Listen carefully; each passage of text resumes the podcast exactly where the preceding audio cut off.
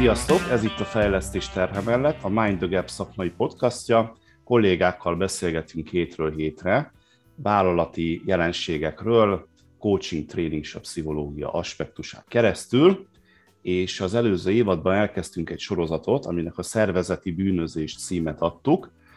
Ez egy tízes listát jelent, és egyelőre az első tételt sikerült kibeszélni, ami a kiválasztás. Ugye itt emlékeztetőül a szervezeti bűnözés alatt azt értettük, hogy néhány kisebb, közepesebb és nagyobb cégnél is megfigyelhetők olyan szerintünk káros jelenségek, amik a, hát néha megalázóak, néha egyenesen kontraproduktívak, valamiért a HR folyamatokba, vállalati folyamatokba ezek beépültek, beivódtak, és nagyon nehéz ellenük tenni, és akkor kísérletet teszünk most itt arra ebben a mini sorozatban, a podcast adásaink folyamán belül, hogy egyáltalán ezekről beszéljünk, és elkezdjünk, elkezdjünk egy, egy ilyen téma megjelölést. Az első adásban a káros kiválasztási gyakorlatokról volt szó, és a mai adás, ami a második, és időrendben is a második a sorban, azt a címet adtuk, hogy emberek a Gauss görbén. Ugye időrend az azt jelenti, hogy megpróbáljuk lekövetni egy átlagos munkatárs vállalati életciklusát. Ugye a kiválasztással kezdünk, amikor uh, ki, uh, ugye ez is már egy, egy, egy, egy uh, érdekes jelenség volt, erről beszéltünk, hogy hát maga a szó is a kiválasztásra is már gondunk volt, de már ezt megtárgyaltuk, akit érdekel, az hallgassa vissza, mert szerintem nagyon érdekes adás lett. Most viszont emberünk belépett a céghez, és találkozik azzal a szemlélettel, amit egyébként a, úgy is neveznek, hogy kivételeken alapuló vezetés. Egy kicsit a matematikai nyelven lefordítva, már nem vagyok matematikus, úgyhogy elnézést, hogyha itt hülyeséget fog beszélni, ez a normál elosztás alapú humán erőforrás szemlélet. Csak hogy kicsit én felütném ezt, hogy miről fogunk beszélni, mi az alapvetés, de előtte hadd mutassam be, mint ahogy mindig kollégáimat, akivel ezt a beszélgetést lefolytatjuk, Hadas Helga, szervezetfejlesztő és coach. Sziasztok! Illetve Kincses Kriszti, tréner és coach. Sziasztok!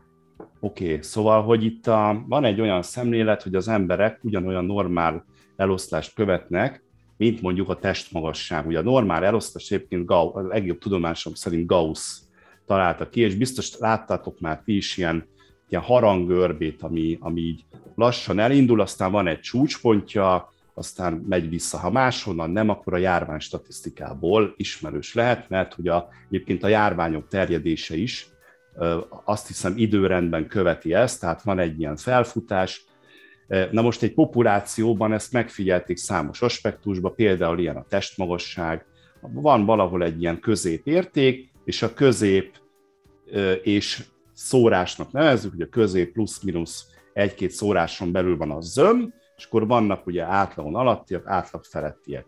Testmagasság, azt tudjuk, hogy ilyen, az, inter, az IQ, az intelligenciáról is tudjuk, hogy ilyen, és akkor valami miatt a vállalati működésben elkezdték azt a szemléletet követni, hogy hát akkor az emberi teljesítmény is a normál eloszlás követi, mindenféle bizonyíték nélkül. Tehát mondjuk, akkor most már lefordítva, én egy tízfős csapatnak vagyok a vezetője, az azt jelenti, hogy 6-7 emberem ott van a középen, és olyan egy vagy kettő van, aki gyenge, és egy vagy kettő van, aki nagyon jó.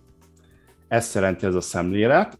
A kérdés az, hogy mi bajunk van nekünk ezzel, Nekem nagyon sok, de lehet, hogy csak egyedül vagyok, úgyhogy kérdezlek titeket, hogy ti mit szóltok ehhez a szemlélethez. Én szerintem ez a szervezeti bűnözés kategóriája, de nem tudom, hajlamos vagyok lágyítani magamon, hogyha ez meggyőztök erről, nem tudom. Hogy látjátok ezt? Találkoztatok ezzel? Hát én Bálint, hogyha meg kell győzni, akkor én lehet, hogy nem a legjobb beszélgető társ leszek, mert hogy egyébként abszolút azt gondolom, amit te mondasz, hogy ezzel mód felett sok probléma van. Én annyit tennék csak hozzá, hogy, hogy én, én sokkal inkább egy ilyen fejlődés szemléletű valaki vagyok, és fejlesztő szakembernek is hívnám magam, tehát hogyha azt gondolnám, hogy valaki ott a Gauss görbének a, a kilogó adatpontjai között van, és az ott is marad, akkor akkor én, én azt gondolom, hogy így saját magamat hazudolnám meg. Én, én, én azt gondolom, ezzel inkább több gond és aggály merül fel, mint amennyire jó ez a modell. És maga Gauss pedig zseniális volt, és Igen. örök hála neki, hogy ezt így kitalálta, mert emlékszem rá, amikor így vizsgáztunk, és akkor nehéz volt valami, nehezen írtunk meg egy, egy, egy ZH-t, akkor egyébként olyan megnyugtató volt arra gondolni, hogy ami nekünk nehéz volt, az a sokkasságnak is nehéz volt. Ja, igen, igen. Hát van olyan, igen, bo- bocsánat, eszem jutott, hogy egy, valamelyik egyetemi szakon úgy írnak Igen. Vizsga, vizsgát, hogy nincs, nincs ponthatár, Igen. hanem Gauss görbe alapján Igen. osztályozzák. Ez lehet, hogy ugye kapcsolódik is, tehát az 50 vizsgázóból, Igen. nem tudom, most mondok, csak három-négy maximum, aki ötös tud kapni. Attól Igen. függ, hogy hogy teljesített a csoport. Igen. Hát Igen. ez brut, ez, ez, nagyon, ez Igen. abszolút embertelennek gondolom én, mert hogy Na, szóval Helga... Én ettől most lefagytam őszintén mondom, most főleg ettől az egyetemi példától ez most teljesen, mert te, nagyon-nagyon szembe megy az én működésemmel és az én gondolkodásommal ez, amit itt most behoztál témát. Főleg azért, mert én, én azt vallom, hogy, és ez a bajom különben a, akár a mai oktatási rendszerünkkel is, hogy mindenkiben van valami, ami jó, ami, ami neki a, én úgy hívom, hogy a gyémántja, tehát, hogy amiben ő kiváló, amiben ő jól működik, és, és abban ő akkor nem a szélén van, vagy nem a Gauss görbének a végén, vagy, vagy akár, hogy meg az, aki esetleg a legjobb, legjobbba van kategóriába a Gauss görbén, lehet, hogy ő meg valami más tekintetből meg pont beleesik a sokaságba, vagy akármi. Szóval, hogy ez annyira nézőpont kérdése és, és vizsgálati terület kérdése, hogy, hogy én ezt így nem tudom hova tenni, főleg, főleg a teljesítményértékelésben. Igen, hát én is csak ilyen, ilyen nagyon káros gyakorlatokra emlékszem, csak így mondok egy párat, meg szerintem osszuk meg így a, egymással, meg így a nagy érdeművel, hogy például, amikor valaki től meg szerettek volna szabadulni, hogy kell jól mondani múlt időben jövő időt, tehát hogy, hogy az, volt a, az volt a cél, hogy na jó, akkor így most azért, akkor az első lépés egyikeként elővették a teljesítményértékelését, és megnézték, hogy akkor ott, és meg volt szabva, hogy milyen betűnek kell lennie ahhoz, hogy az elegendő indokljon a felmondása. Na most ez, ez, ez, ez, ez valami elképesztően embertelen szerintem. Hát egyébként maga ez az egész ez a, ez a teljesítmény értékelési klaszterizálás, ugye most te A vagy, vagy B vagy C vagy, vagy D, hogy lehet ez számmal is, hogy egyes, kettes, négyes, ugye az a termelésből jön, a minőség ellenőrzésből, hogy ott van a készáru, és akkor jön a minőség ellenőr, és akkor megnézi, hogy ez kiváló termék, vagy közepes termék, vagy selejt. És ezzel a szemlélettel tekintik az embert hogy akkor ő most egy jó példány, egy kiváló példány, egy mesterpéldány mondjuk, egy közepes példány, tehát azt el lehet adni a jó népnek, jó lesz az nekik, vagy mondjuk a, a selej, tehát már eladásra se visszük, hanem bezúzzuk. És ugye ebbe azért benne van az, hogy azért ilyen nagyon, ilyen mintapéldányok nagyon ritkán készülnek a termelésben, amit mondjuk akár kiállításra is el tudnának venni.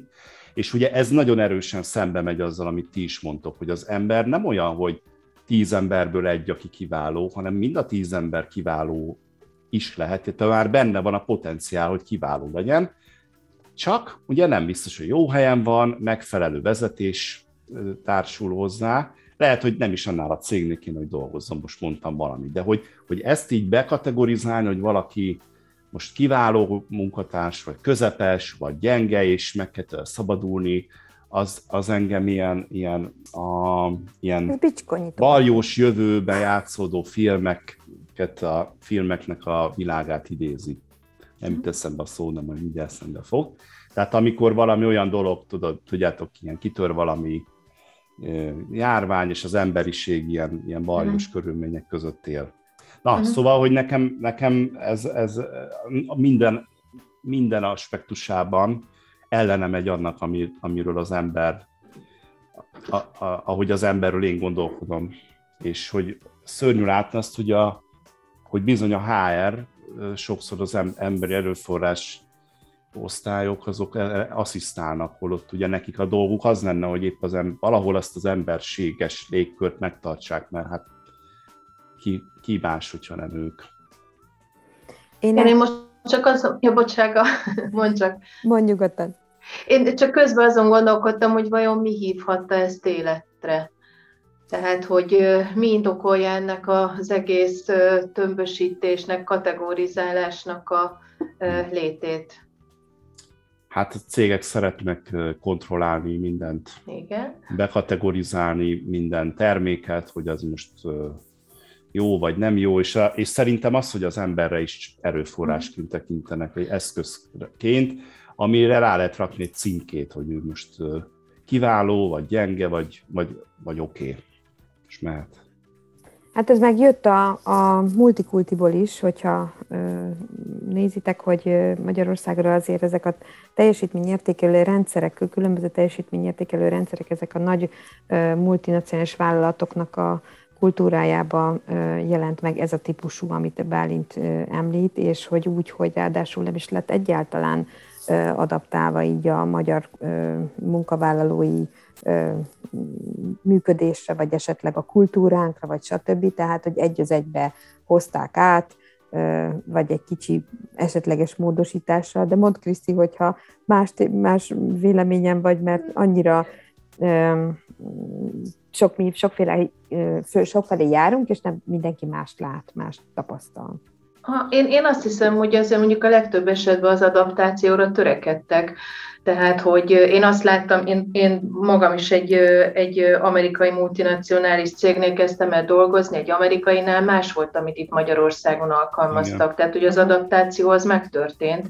Uh-huh. Ettől még nem De, volt jó. Igen, Ettől tehát, hogy itt nem, nem az a gond, tehát nem az a probléma, hogy nem helyezték kontextusban, hanem az alapmodell igen. rossz. Igen. Az alap egyenlet rossz, az emberek, ne, az emberi minőség az nem egy Gauss görbén igen. oszlik el szerintem. Nem arról van szó, hogy vannak nagyon kevés kiváló ember, ugyanennyire kevés kutyaütő, és mindenki más, vagy a 95 százalék, vagy 66, attól függ, hogy hány szórást nézünk, az meg ott középen van, ez, a, ez az elég jó, de, de se, se, se ilyen, se olyan. És hogy et, et, önmagában ettől is embertelen tud lenni egy munkai légkör, amikor azt érzem, hogy, hogy mondjuk egy olyan csapatnak tagja vagyok, hogy egy-két ilyen szupersztár van, akit ilyen iszonyatosan hype mindent megtesznek, hogy ő a cégnél maradjon, mert hát őt nem lehet pótolni, mert ő van a Gauss görbének a jobbik szélén, és aztán van meg egy-két olyan, akiről még minden áron meg akarnak szabadulni, mert ő meg a, ők meg a,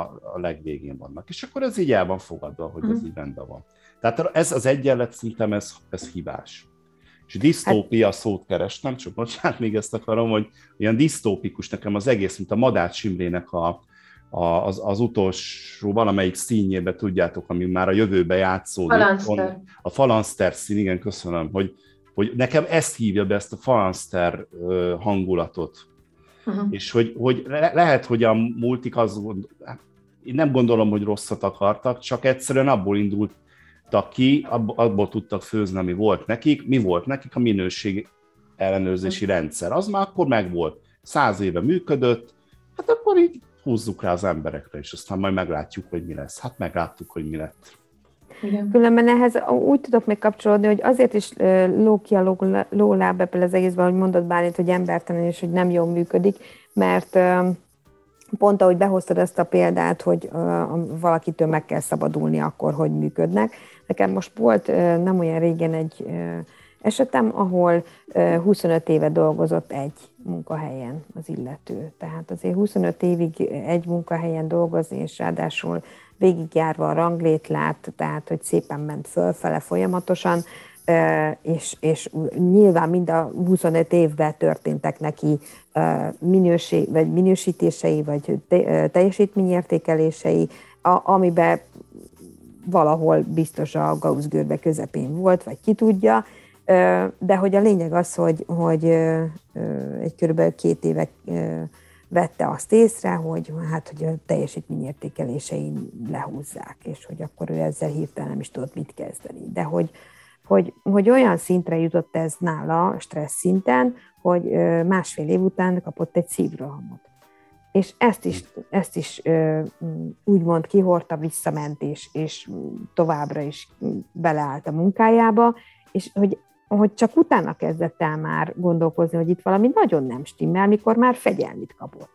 Ezek nagyon sötét dolgok. Tehát és hogy 25 évig, most gondoljatok bele, vagy 23 évig minden rendben volt avval az emberrel, és utolsó két évben valami történt, tehát hogy így egyetem, és akkor természetesen, mikor uh, már ezt fölfogta, és rájött, hogy, és hogy akkor ő neki már ebből ez így nem jó, uh, meg össze is rakta, hát hogy, hogy nem aztán a kezébe került a kollektív szerződés, amiben feketén-fehéren le volt írva, hogy mikor nem kap végkielégítést. Hm. Hát igen, tehát ez az, amikor fegyverként használják Így van. ellened.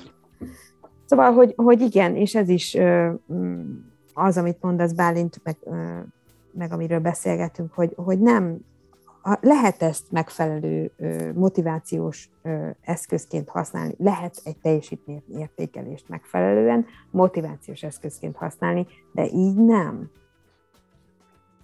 Hát bennem még egyébként ez is fölmerül, hogy egyáltalán a teljesítményértékelési rendszert azt tudom, hogy motivációs eszközt szeretnék használni, de hogy vajon lehet-e, mert ugye itt a jav, javadalmazásról beszélünk, Igen, az valami, valamelyik adásnál volt Igen. szó, hogy az két külön történet, a rewarding, meg a motivation, Igen. és hogy a motiváció az, ami belülről jön, a, a javadalmazás, ami meg kívülről jön, mind a Igen. kettő nagyon fontos.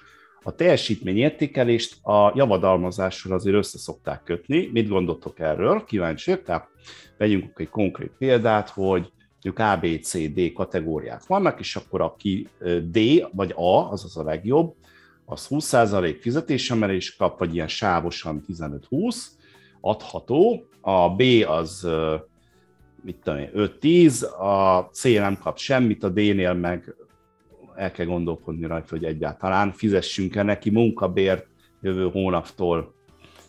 Na, tehát, hogy, és én láttam ilyet, dolgoztam is ilyenben. Mit szóltok el? Ez, ez is ugye, ez a célnal hozták létre, nem azért, hogy szívassák az embereket, hanem azért, hogy, hogy motiváltak legyenek. Hát nem, mert egyszerű, hogy hát én akar, ha te leszel a legjobb, akkor kapsz fizetésemmel, és hát ez jó végig is, nem? Hogy mit gondoltok volna? Hát én szerintem, amikor olyan komplex feladatok vannak, amihez napjainkban egy csomó társterület, sok-sok kollégával együttműködve tudunk eredményesek lenni, akkor azt mondani, hogy egyébként az egyik embernek jó a teljesítménye, a többi hatnak, aki meg még kapcsolódott hozzá, de esetleg valamiért nekik nem sikerült azt a teljesítményszintet elérni, és jutalmazzuk azt az egyet, mert ő neki sikerült elérni azt, amit szeretünk volna, hát ez szerintem szembe megy a csapatmunkával, szembe megy a kollektív együttműködéssel, szembe megy azzal az egész dologgal, amiben napjainkban fordulnak a cégek, vállalatok, hogy egy ilyen, egy ilyen nagyon agilis és egy ilyen nagyon rugalmas működésben vannak az egyének, és sokkal fontosabb a kooperáció, mint ezek az egyéni sikerteljesítmények, akkor én szerintem ez hát a minimum, ami így kikívánkozik ezzel kapcsolatban bőlem, hogy avitos. Aha. Hát meg, nekem még megint az jön elő bennem, hogy ez a jó, a, jó az lehet szubjektív is, tehát jó, jó a teljesítményem, én azt mondom, hogy jó, ő meg azt mondja, hogy hát nem annyira, tehát hogy, hogy itt fogalmakat kell tisztázni, erről is beszéltünk már. De mondjuk az hogy, általában még, meg még, szokott mér... lenni. Igen, igen, igen tehát, hogy még volumen, értékesítési igen. volumen. Igen, csak sokszor, sokszor ezt a maga dolgozó azt nem érti. Tehát, hogy még ha fog... érti is. Szerintem, Igazatok van, de abszolút. Az, az egy másik probléma, igen, hogyha, igen, tehát erről is érdemes beszélni, hogy ráadásul ezek ilyen meg foghatatlanul vannak megfogalmazva. Ugye szoktak lenni ilyen tréningek erre, hogy a vezetők hogy csináljanak meg egy ilyen célkitűző, majd utána a teljesítményértékelő beszélt, és ugye ennek ugye azért a sarokköve az a smart cél, hogy az legyen mérhető, stb.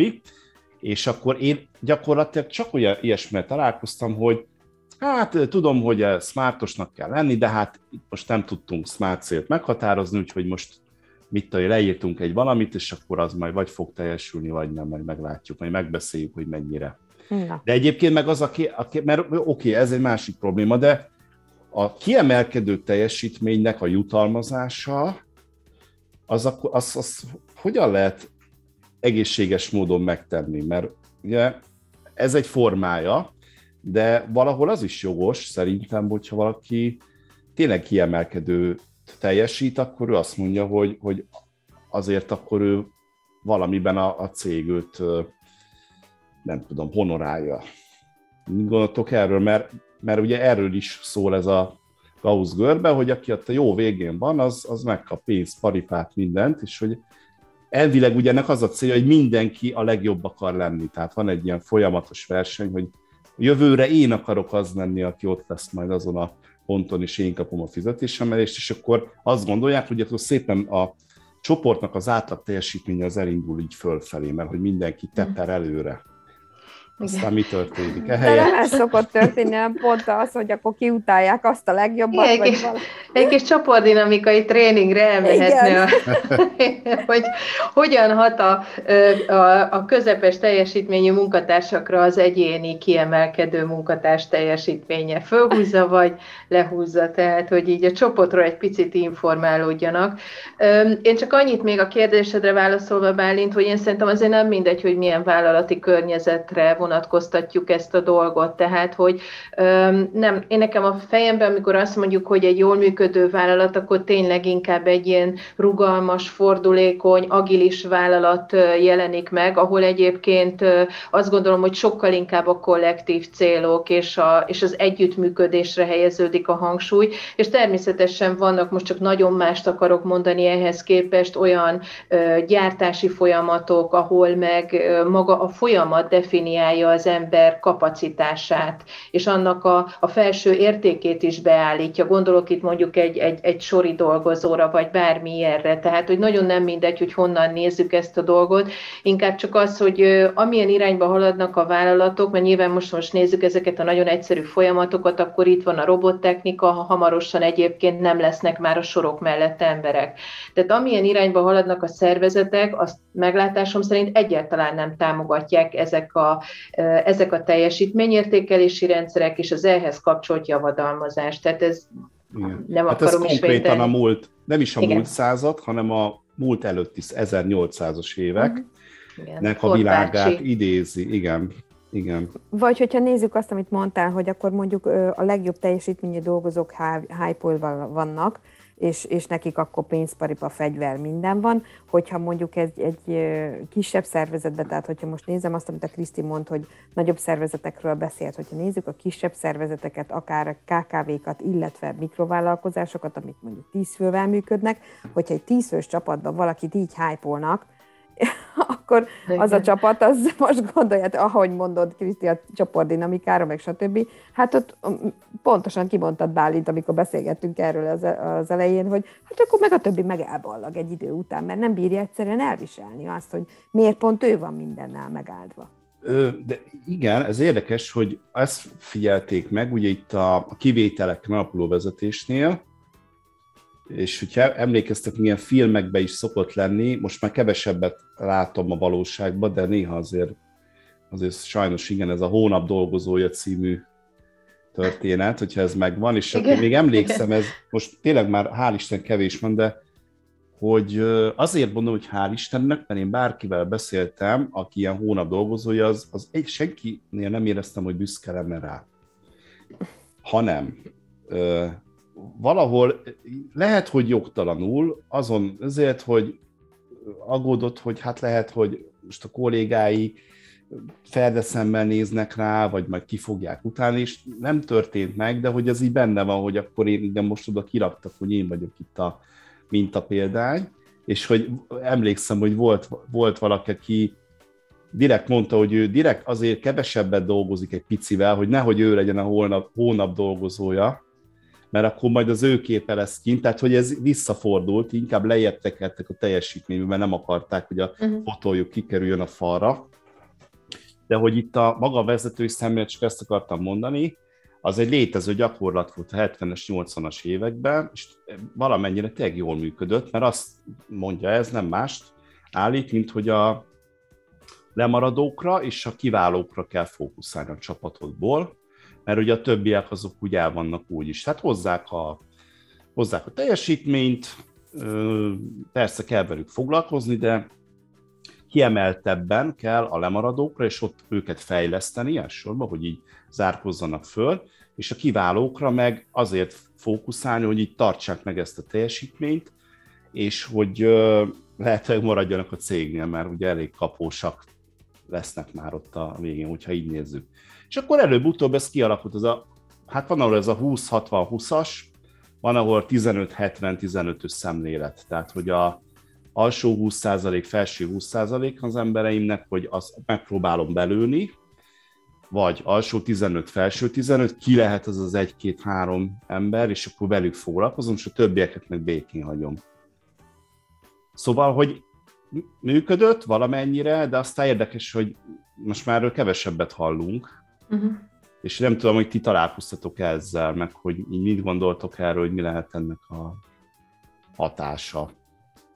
Én megmondom őszintén, én nem nagyon találkoztam velem most, a, hogyha egy belegondolok az utolsó, vagy az elmúlt években, ami vezetői fejlesztéseket én tartottam egyéni szinten, nem, nem jött föl a vezetőknél ilyesfajta szemlélet, hála Istennek.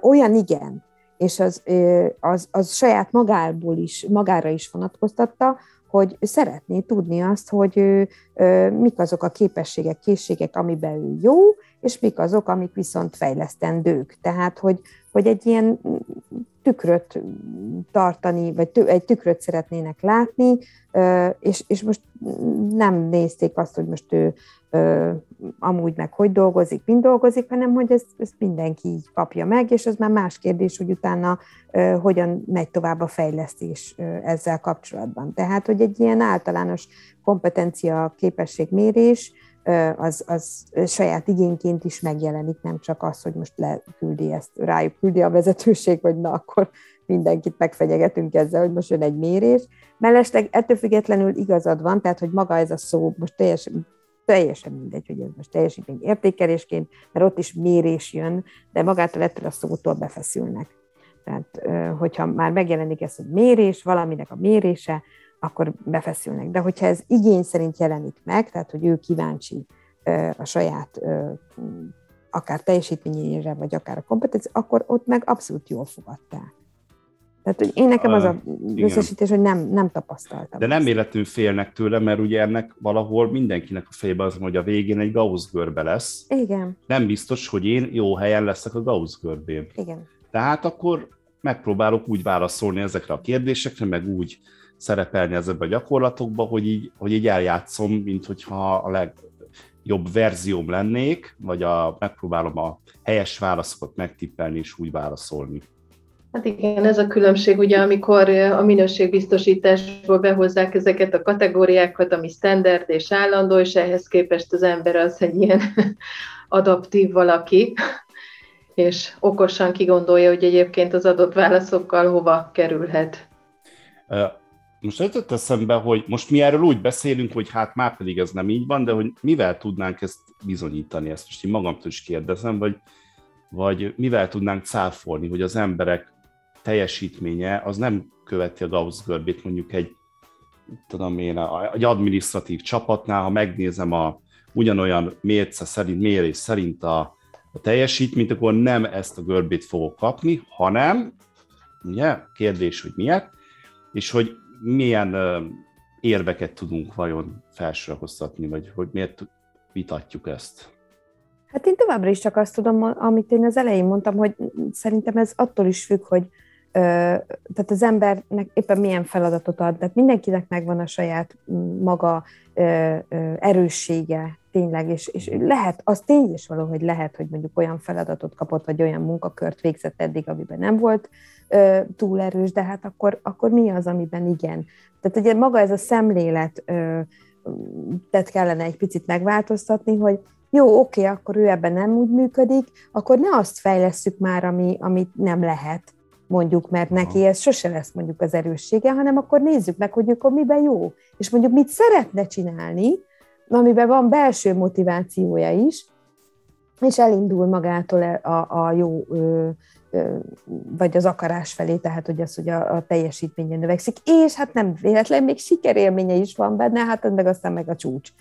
Tehát, hogy uh-huh. ez az egyik szerintem, ami ezt cáfolja, a másik meg a, a, a körülmény. Tehát, hogyha most csak így megnézzük azt, hogy én nagyon kíváncsi lennék, hogy most a cégek csináltak-e már a pandémia alatt felmérést arról, hogy mondjuk ebbe az eredeti Gauss görbébe hogyan változtak a, a akár a helyzetek, tehát hogy ki, ki került ki a legjobbak, meg a legrosszabbak, meg a középen, tehát hogy most itt egy óriási változás volt körülmény. Hát ha most igen, ha ragaszkodunk ez a görbe, ezek most mindenki lekerült a Aha. valahol alulra, de igen. ebből is látszik, hogy életszerűtlen ez a modell, Nagy. már mint nem az Gaussnak a modell az nyilván leír jelenséget, de hogy az emberre vonatkoztatva életszerűtlen. Igen. Mert az ember teljesítménye nagyon sok mindentől függ, helyzettől, Pontos. éppen képesség szintől, feladatkörtől, motivációtól, hogy beszéltünk erről. Hát nekem, ha én vezető lennék, és, és azt mondanák, hogy az én csapatom az a minőség az egy Gauss görbét köt, az nekem sértés lenne, én megmondom őszintén. Igen. Mert én azt mondanám, hogy, hogy most akkor ti megkérdőjelezitek azt, hogy én megfelelő módon választok ki embereket, mert mondjuk hozzám nem fog bekerülni olyan ember, nem is volt ilyen, amikor én, ö, ö, vagy, vagy nem maradt meg, amikor én vezető voltam, aki, aki, az, aki nem, nem megfelelő módon végzi azt az adott feladatot. Tehát, hogy azzal, hogy azt mondják, hogy Gauss görbét követ a csapatomnak a minősége, az elosztás, az azt mondják, hogy én rossz vezető vagyok, ugye, mert hogy vagy nem jó embereket veszek föl, vagy nem passzintottam a megfelelő embert a megfelelő feladattal. Mert ideális esetben mindenki legalább középen lenne, de inkább az én görbém úgy néz neki, hogy az elég jónál kezdődik, ott vannak sokan, és aztán lehet, hogy így lefele megy, de hogy, Igen. de hogy nem így lezuhan, hanem, mm. hanem, és a görbe időbe is azért változik, hogy egyre jobb lesz mindenki abban, mit csinál. Igen, és gyakorlatilag, amikor mondjuk azt mondanák, marad venni a példánál, hogy te a vezetőként ezt látod, hogy ilyen kategóriákba sorolják a munkatársaidat. Én szerintem az is meghúzódik mögötte, hogy akkor így nincs is szükség a te fejlesztő hozzáállásodra, mint Igen. vezető. Tehát, hogy Igen. van egy ilyen adottság, van egy ilyen statikus dolog, tulajdonképpen mit kell csinálni? A nagyon rosszakat hát rakjuk ki a szervezetből, próbáljunk meg olyanokat behozni, akik középen vannak. És akkor már megint csak visszatérnék ide, hogy mi újság akkor a csoportdinamikával. Nagyon jól tudjuk, hogyha megváltoztatjuk egy csoportnak a szerkezetét, az, az hat az egészre is. Tehát, hogy felhozunk két új embert, aki a Gauss görbe legalsó szakaszában volt, az egyébként a két nagyon jónak a munkáját is meg fogja változtatni. Tehát, hogy ez egy, ez egy nagyon érzékeny és nagyon sok tényezőből felépülő szerves valami egy csoport, és a, ahogy mondtátok is, a teljesítmény az nem egy ilyen egykomponensű, vagy nem is kettő dologból összeálló. Úgyhogy Gaussnak nagyon, nagyon jó a modellje, csak nem biztos, hogy kéne ezt így vonatkoztatni oda, ahova nem nagyon van értelme. Én például találkoztam olyan gyakorlattal, hogy teljesítményértékelés kapcsán a vezetőknek ezt gyakorlatilag így kiadták, hogy mondjuk megnézték, hogy hány főből áll a beosztotti kör, most mondok egy számot, hogy hat fő.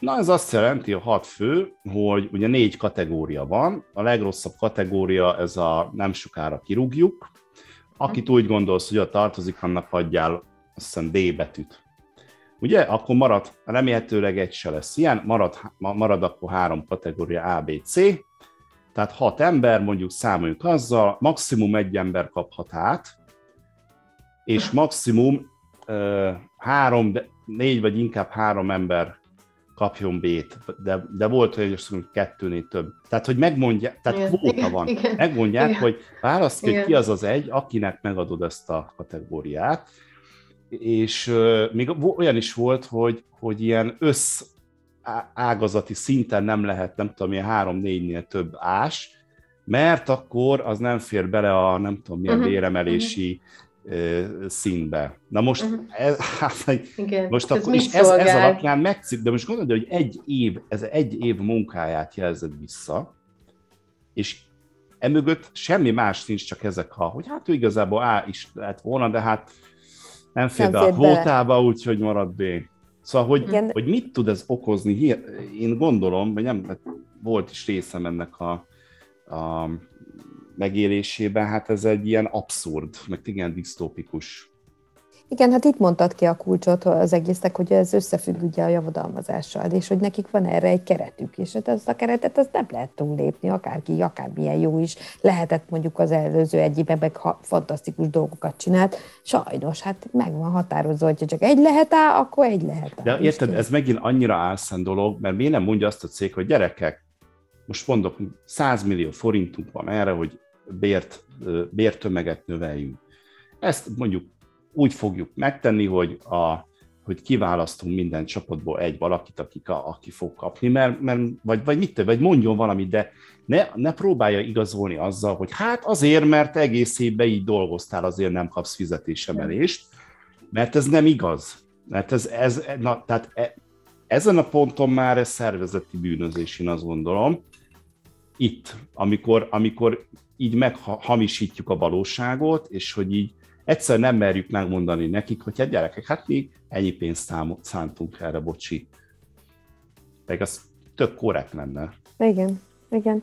Én egy helyen láttam egy olyat, hogy meg volt határozva egy sáv, amivel mindenkinek a bérét emelték, és most ezt így konkrétan nem emlékszem, úgyhogy nem akarok hülyeséget beszélni, hogy ez most ez kikommunikált volt, vagy máshogy volt, nem tudom, de hogy voltak beépítve különböző olyan bónuszok, amiért lehetett úgymond verseny, vagy menni, nem, verseny, nem, nem versenyezni, hanem egyáltalán elérni például ötletbónusz. Aha. Tehát, hogy ilyen be volt építve, hogyha a saját munkájába új ötleteket hoz be, ami konkrétan mondjuk hatékonyabbá teszi az ő munkáját, hogyha még ráadásul a csapat munkáját teszi hatékonyabb, az következő kategória volt, tehát hogy ilyen nagyon szépen ki volt dolgozva, és ez mind ö, valamilyen javadalmazással volt ö, ugye ö, ösztönözve, tehát, hogy, hogy az volt, hogy megvolt a bérse, vagy a, a béremelési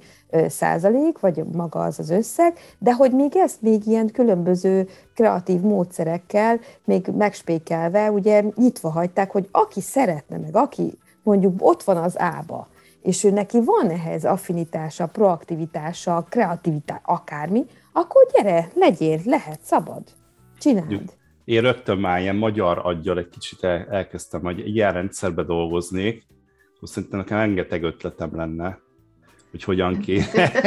Aztán, hogy ezek mennyire, de ismétek ezt a gyertya kísérletet, a. Daniel Pinknek a igen. előadásában jön elő, ez egy nagyon régi pszichológiai kísérlet, hogy adnak egy doboz rajszöget, meg egy gyertyát, és hogy az a feladat, hogy rögzítsd a gyertyát úgy, hogy, hogy ne az asztalon legyen, vagy nem tudom, és hogy ez egy kreatív feladat, és hogy minél többet fizettek a helyes megoldásért, annál kevesebben oldották meg jól.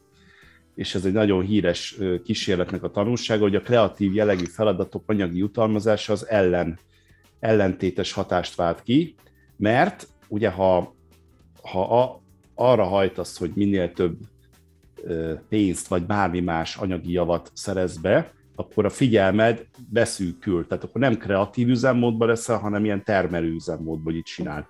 De ugye ez megakadályozott, hogy mondjuk valami váratlan ötlettel rukkolj elő. És eh, hát ugye a Daniel Pink is azt mondja, hogy nagy különbség van a között, amit a tudomány már 50 év óta tud, meg amit az üzleti élet 50 éve csinál. Óriási hmm. szemben, pont az ellenkezőjét csinálják, hogy megprób, és ugye szellemi munkakörökbe is, hogy kategorizálnak, hogy bérsa, béremelési sávokat, tehát csomó mindent olyat csinálnak, ami ellene mennek, és ez ugye nem én állítom, meg nem a Daniel Pink állítja, hanem ez igazolt tény, és nem is tudom, 50 éve mindenféle kísérletben ezt állítólag kimutatták, hogy ez így van, egyszerűen az emberi agy így működik, és itt van egy, van, és itt vége van a sztorinak, mert ettől függetlenül a cégek azt mondják, hogy hát jó, de ez minket nem érdekel, mi akkor is maradunk tovább ennél a Gauss görben, meg ez a jutalmazó, büntető megközelítésnél. Én szerintem egyébként erről lehet Helga tudna többet mondani, mert ugye ő sokat foglalkozik fiatalokkal, meg új generációkkal, de szerintem egyébként a fordulópontot lehet, hogy azt fogja majd eredményezni, amikor ők tömegesen lépnek be a munkaerőpiacra, és ők már nagyon másképp akarják ezt a dolgot. Tehát nekik, nekik egészen más elvárásaik, igényeik vannak, tehát én sokszor ilyen panaszként hallom mostanában, hogy akit fiatalt, ilyen 25-26 éveset föl akarnak venni, az az első kérdés az állásinterjún, hogy hány napot lehet home office-ba lenni, és ezen meg vannak sértődve a vállalatok, meg akik a kiválasztást végzik, hogy micsoda kérdés ez. Hm. És lehet ezen akár csak méltatlankodni is, meg felháborodni, hogy micsoda kérdés, de igen, ez egy olyan kérdés, ami egyébként új és változást fog majd eredményezni, és én abba bízom, hogy talán ebbe az egész teljesítmény összekötve a bónusszal rendszerbe is, meg kategóriákba is, majd azért hát, ha jön ebbe egy kis forradalom, mert ez így nagyon nem oké, okay, illetve hát úgy tűnik, hogy a, az emberi psziché, meg talán a világ is teljesen más irányba megy, és akkor itt van egy ilyen régi mamut csontváza az egész rendszer, rendszeren. Én remélem, hogy, hogy Hága sok ilyet hallasz a, a fiatalabbaktól, hogy nem szívesen vennék, hogyha így bekategorizálnák őket. Hát megmondom őszintén, hogy ami most így rögtön eszembe jutott, az az, hogy nekik nagyon-nagyon fontos a, a, a, a saját magánszféra, tehát a magánélet, tehát hogy a munka-magánélet egyensúly az, az az alap. Tehát, hogy amit ők megélnek, hogyha belekúszik jobban az ő életükbe a munka, mint ahogy ők ezt mondjuk tervezik, de van, amik, van amikor van egy időszak, aki a, tudja, hogy most nem 8 órát fogok dolgozni, hanem 12-t, mert ez az időszakon van, akkor, akkor ők ennek kőkeményen határt szab, és nem érdekli semmiféle ösztönző teljesítmény, bigyó. Igen, Mert tehát hogy itt valószínűleg, de ez, ugye ez egy vita is, de most egy picit elkanyarodunk ilyen generációs témákba, de hogy mégis mégsem kanyarodunk el, mert hogy arról beszélünk, hogy, hogy a nem anyagi motivá- a belső motiváció, szerintem ez egy hipotézisem, hogy akik fiatalabb munkavállalók, most éppen ez a generáció, de 50 éve meg a mi generáció, azok közelebb vannak valahogy a belső motivációjukhoz fiatalságuk miatt. Tehát, hogy inkább, amikor megkérdezed, hogy mi a jó munkahely neked, akkor azt fogja mondani, ami neki belül van. És minél több időt eltöltesz munkába, annál kevésbé. Annál inkább elmosódik ez, vagy így el, igen, hogy így, igen, hogy így eltávolodsz a saját belső motivációtól. Akkor szerintem még talán arról egy szót, hogyha mondanánk, hogyha ne, ne így tekintsük, akkor hogy tekintsük a munkavállalóinkat, munka, munkatársainkat, ezek szerint a Gauss görbe szemlélet az káros, meg láttunk néhány ilyen, ilyen vadhajtást, amikor ugye ezzel vissza lehet érni, ugye Helga Testorid is, hogy egész egészségügyi károkozás is történt, ugye a munkáltató részéről, szóval akkor ehelyett mi lenne a jó szemlélet szerintetek? Nekem van a tízfős csapatom, akkor hogy tekintsek rájuk? Hogyha nem úgy, hogy van két nagyon gyenge, két nagyon jó, és a többi középen. Én borzasztó egyszerű lenne a javaslatom, beszéld meg velük. Aha, hogy? Mit? De, mit? Hát beszéld meg velük, hogy egyébként ő nekik mi lenne az, ami, hogy itt a, azért vagyunk egy szervezetnél, mert feladatokat látunk el, teljesítményt végzünk, mi lenne, ami, ami nekik ebben leginkább motiváló, serkentő, és rengeteg ötlet van szerintem ezekre, amit egyébként, hogyha megfelelően tudod képviselni mondjuk, nem tudom én, fölfelé, akkor, hogyha tényleg az a fontos, hogy jól teljesítsenek, akkor erre adhatnának felhatalmazást neked, mint vezetőnek, amit te egyébként a saját tízfős csapatodnak tovább tudnál adni. Uh-huh.